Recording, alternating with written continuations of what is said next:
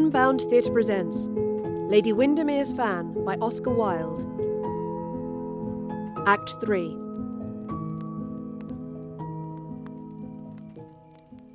Why doesn't he come? This waiting is horrible. He should be here. Why is he not here to wake by passionate words some fire within me? I'm cold. Cold as a loveless thing. Arthur must have read my letter by this time. If he cared for me, he would have come after me, would have taken me back by force. But he doesn't care. He's entrammelled by this woman, fascinated by her, dominated by her. If a woman wants to hold a man, she has merely to appeal to what is worst in him. We make gods of men and they leave us. Others make brutes of them and they fawn and are faithful. Oh, how hideous life is! Oh, it was mad of me to come here, horribly mad. Yet, which is the worst, I wonder? To be at the mercy of a man who loves one, or the wife of a man who in one's own house dishonours one? What woman knows? What woman in the whole world? But will he love me always, this man to whom I am giving my life? What do I bring him? Lips that have lost the note of joy, eyes that are blinded by tears, chill hands and icy heart. I bring him nothing. I must go back. No, I can't go back. My letter has put me in their power.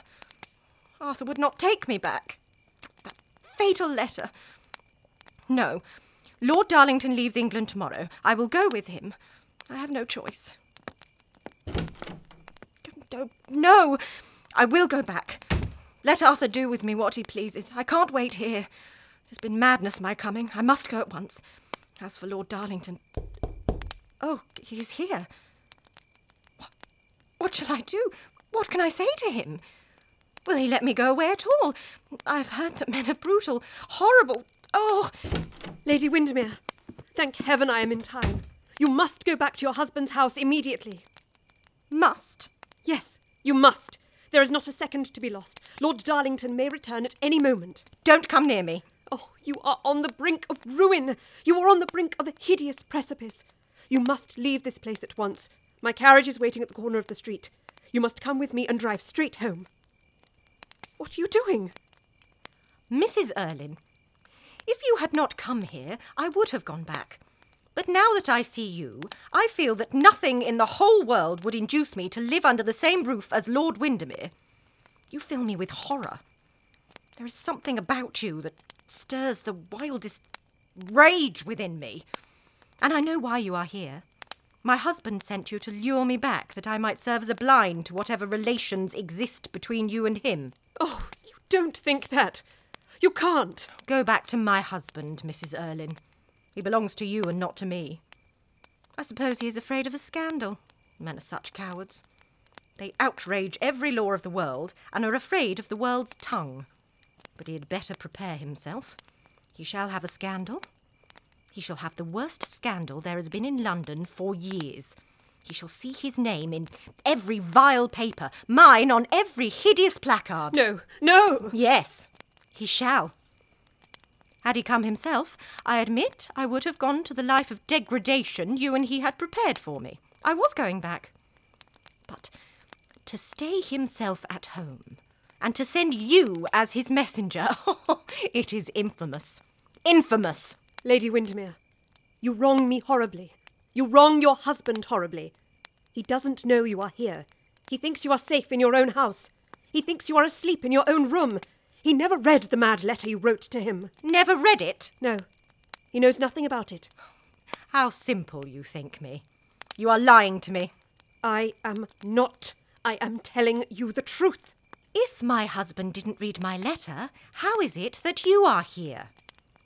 Who told you I had left the house? You were shameless enough to enter. Who told you where I had gone to?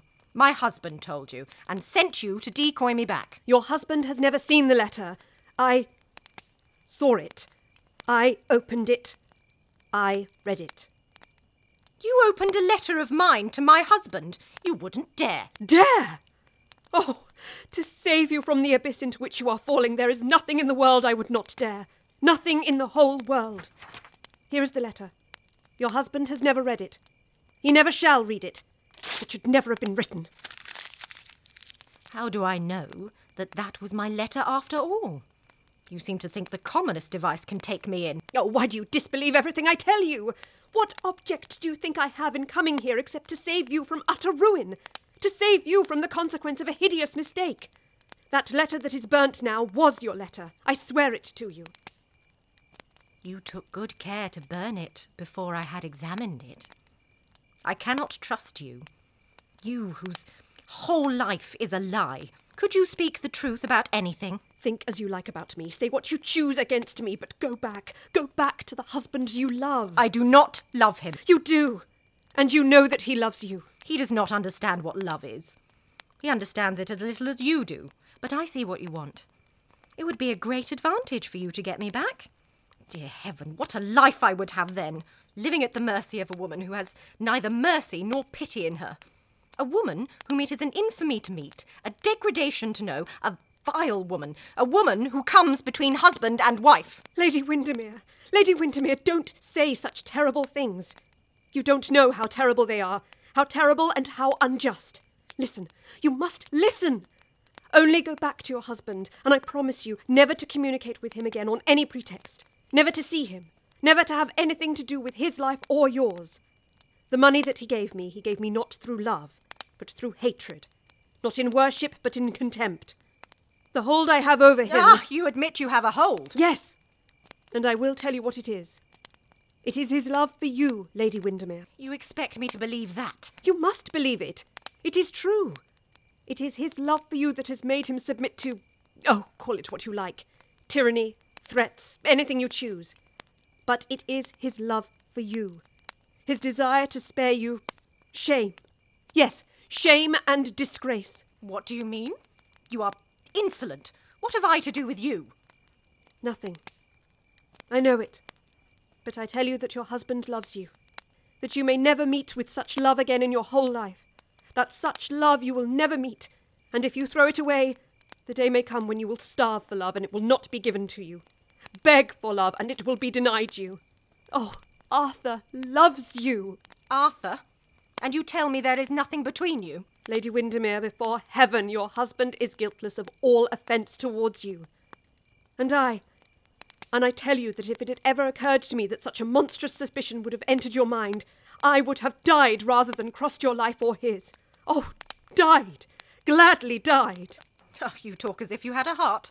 Women like you have no hearts. Heart is not in you. You are bought and sold. Believe what you choose about me. I am not worth a moment's sorrow. But don't spoil your beautiful young life on my account. You don't know what may be in store for you unless you leave this house at once. You don't know what it is to fall into the pit, to be despised, mocked, abandoned, sneered at, to be an outcast, to find the door shut against one, to have to creep in by hideous byways, afraid every moment lest the mask should be stripped from one's face, and all the while to hear the laughter, the horrible laughter of the world, a thing more tragic than all the tears the world has ever shed. You don't know what it is. One pays for one sin, and then one pays again, and all one's life one pays. You must never know that. As for me, if suffering be an expiation, then at this moment I have expiated all my faults, whatever they have been. For tonight, you have made a heart in one who had it not, made it, and broken it. But let that pass. I may have wrecked my own life, but I will not let you wreck yours. You. Why, you were a mere girl. You would be lost. You haven't got the kind of brains that enables a woman to get back. You have neither the wit nor the courage. You couldn't stand dishonour. No. Go back, Lady Windermere, to the husband who loves you, whom you love. You have a child, Lady Windermere. Go back to that child who, even now, in pain or in joy, may be calling to you. God gave you that child. He will require from you that you make his life fine, that you watch over him. What answer will you make to God if his life is ruined through you? Back to your house, Lady Windermere. Your husband loves you. He has never swerved for a moment from the love he bears you. But even if he had a thousand loves, you must stay with your child. If he was harsh to you, you must stay with your child. If he ill treated you, you must stay with your child. If he abandoned you, your place is with your child. Lady Windermere. Take me home. Take me home. Come. Where is your cloak? Here, put it on. Come at once. Stop! Don't you hear voices? No, no, there was no one. Yes, there it is. Listen. Oh, that is my husband's voice. He's coming in. That'll save me. Oh, it is some plot. You have sent for him. Silence! I'm here to save you if I can, but I fear it is too late. There. The first chance you have, slip out, if you ever get a chance. But you. Oh, never mind me. I'll face them. Nonsense, dear Windermere. You must not leave me. Lord Augustus! Then it is I who am lost. What a nuisance they're turning us out of the club at this hour. It's only two o'clock. The lively part of the evening is only just beginning. It is very good of you, Lord Darlington, allowing Augustus to force our company on you, but I'm afraid I can't stay long. Really? I'm so sorry. You'll take a cigar, won't you? Oh, thanks. My dear boy, you must not dream of going. I have a great deal to talk to you about, of demmed importance too. Oh, we all know what that is. Y- y- Tuppy can't talk about anything but Mrs. Erlynne. Well, that is no business of yours, is it, Cecil? None. that is why it interests me. My own business always bores me to death. I prefer other people's. Have something to drink, you fellows. Cecil, you'll have a whisky and soda? Thanks. Mrs. Erlynne looked very handsome tonight, didn't she? I am not one of her admirers. I usedn't to be, uh, but I am now. Why, she actually made me introduce her to poor dear Aunt Caroline.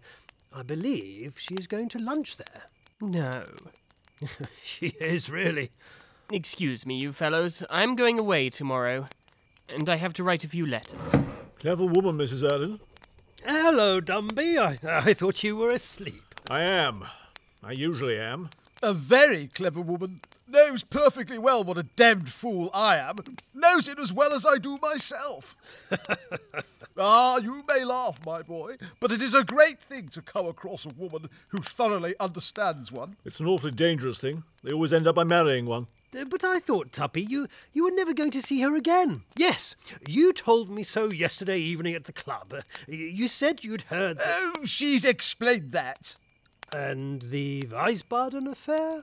She's explained that too. And her income, Tuppy? Has she explained that? She's going to explain that tomorrow. Awfully commercial, women nowadays. Our grandmothers threw their caps over the mills, of course. But by Jove, their granddaughters only throw their caps over mills that can raise the wind for them. You want to make her out a wicked woman. She is not. Oh, wicked women bother one. Good women bore one. That is the only difference between them. Mrs. Erlynne has a future before her. Mrs. Erlynne has a past before her. I prefer women with a past.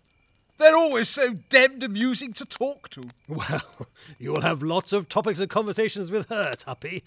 You're getting annoying, dear boy. You're getting damned annoying. now, Tuppy, you've lost your figure and you've lost your character. Don't lose your temper. You've only got one. My dear boy, if I wasn't the most good natured man in London. Oh, we'd treat you with more respect, wouldn't we, Tuppy? The youth of the present day are quite monstrous. They've absolutely no respect for dyed hair. Uh, Mrs. Erlynne has a very great respect for dear Tuppy. Then Mrs. Erlynne sets an admirable example to the rest of her sex. It's perfectly brutal the way most women nowadays behave to men who are not their husbands. Dumby, you are ridiculous. And Cecil, you let your tongue run away with you. You must leave Mrs. Erlynne alone. You don't really know anything about her, and you're always talking scandal against her. My dear Arthur, I, I never talk scandal. I only talk gossip. What's the difference between scandal and gossip? Oh, gossip is charming. History is merely gossip. But scandal is gossip made tedious by morality. Now, I never moralise. A man who moralises is usually a hypocrite, and a woman who moralises is invariably plain. There is nothing in the whole world so unbecoming to a woman as a nonconformist conscience. And most women know it, I'm glad to say. Just my sentiments, dear boy. Just my sentiments. Sorry to hear it, Tuppy. Whenever people agree with me, I always feel I must be wrong. My dear boy, when I was your age. But you never were, Tuppy, and you never will be. I say, Darlington, let us have some cards. You'll play, Arthur, won't you? No, thanks, Cecil. Good heavens! How marriage ruins a man! It's as demoralising as cigarettes, and far more expensive. You'll play, of course, Tuppy. Can't, dear boy. I promised Mrs. Erlynne never to play or drink again. Now, my dear Tuppy, don't be led astray into the paths of virtue. Reformed, you would be perfectly tedious. That is the worst of women. They always want one to be good. And if we are good when they meet us, they don't love us at all. They like to find us quite irretrievably bad, and to leave us quite unattractively good. They always do find us bad. I don't think we're bad. I think we're all good. Except Tuppy. No, we are all in the gutter. But some of us are looking at the stars. We're all in the gutter, but some of us are looking at the stars. Upon my word, you are very romantic tonight, Darlington. Too romantic. You must be in love. Who is the girl? The woman I love is not free. Or thinks she isn't. A married woman, then? well, there's nothing in the world like the devotion of a married woman. It's a thing no married man knows anything about. Oh, she doesn't love me. She is a good woman. She is the only good woman I have ever met in my life. The only good woman you have ever met in your life? Yes. Well, you are a lucky fellow. Why, I have met hundreds of good women. I never seem to meet any but good women. The world is perfectly packed with good women. To know them is a middle class education. This woman has purity and innocence. She has everything we men have lost. My dear fellow, what on earth should we men do going about with purity and innocence? A carefully thought out buttonhole is much more effective. She doesn't really love you, then. No, she does not. I congratulate you, my dear fellow. In this world, there are only two tragedies. One is not getting what one wants, the other is getting it. The last is much the worst. The last is a real tragedy. But I'm interested to hear she does not love you. How long could you love a woman who didn't love you, Cecil? A woman who didn't love me? Oh, all my life. so could I. But it's so difficult to meet one. How can you be so conceited, Dumby? Uh, I didn't say it as a matter of conceit. I said it as a matter of regret. I have been wildly, madly adored. I, am sorry I have. It's been an immense nuisance. I should like to be allowed a little time to myself now and then. Time to educate yourself, I suppose. No, no. Time to forget all I've learned. That is much more important, dear Tuppy. What cynics you fellows are. What is a cynic? A man who knows the price of everything and the value of nothing. And a sentimentalist, my dear Darlington, is a man who sees an absurd value in everything and doesn't know the market price of any single thing. you always amuse me, Cecil. You talk as if you were a man of experience. I am. You are far too young. that is a great error. Experience is a question of instinct about life. I have got it. Tuppy hasn't. Experience is the name Tuppy gives to his mistakes. That is all. Experience is the name everyone gives to their mistakes. One shouldn't commit any. Oh. Life would be very dull without them. Of course, you are quite faithful to this woman you're in love with, Darlington? Uh, to this good woman? Cecil, if one really loves a woman, all other women in the world become absolutely meaningless to one. Love changes one. I am changed. Dear me, how very interesting. T- uh, Tuppy, I, I want to talk to you. It's no use talking to Tuppy. You might just as well talk to a brick wall. But I like talking to a brick wall. It's the only thing in the world that never contradicts me. Uh, Tuppy! Well, what is it? What is it? Come over here. I, I want you particularly. Darlington has been moralising and talking about the purity of love and that sort of thing, and he has got some woman in his rooms all the time. No, really? Really? Yes, here is her fan. By Jove! By Jove! I am really off now, Lord Darlington. I'm sorry you are leaving England so soon. Pray call on us when you come back. My wife and I will be charmed to see you. I am afraid I shall be away for many years. Good night. Arthur! I want to speak to you for a moment. No, do come. I can't, I'm off. It is something very particular. It will interest you enormously. It is some of your nonsense, Cecil. It isn't. it isn't, really. My dear fellow, you mustn't go yet. I have a lot to talk to you about, and Cecil has something to show you. Well, what is it? Darlington has got a woman here in his rooms. here is her fan. Amusing, isn't it? Good God! What is the matter? Lord Darlington, Yes? what is my wife's fan doing here in your rooms? Hands off, Cecil! Don't touch me! Your wife's fan? Yes, here it is. I don't know. You must know. I demand an explanation. Don't hold me, you fool! She is here after all. Speak, sir. Why is my wife's fan here? Answer me. By God, I'll search your rooms, and if my wife's here, I'll. You shall not search my rooms. You have no right to do so. I forbid you. You scoundrel! I'll not leave your room till I have searched every corner of it. What moves behind the curtain? Lord Windermere, Mrs. Erlynne. I am afraid I took your wife's fan in mistake for my own when I was leaving your house tonight. I am so sorry.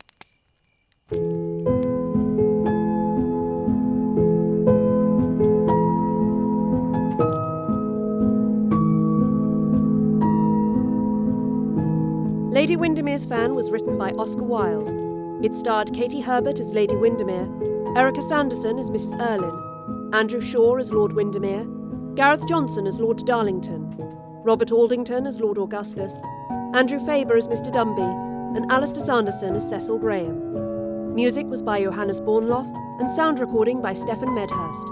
It was produced by Dario Knight and directed by Andrew Faber for Unbound.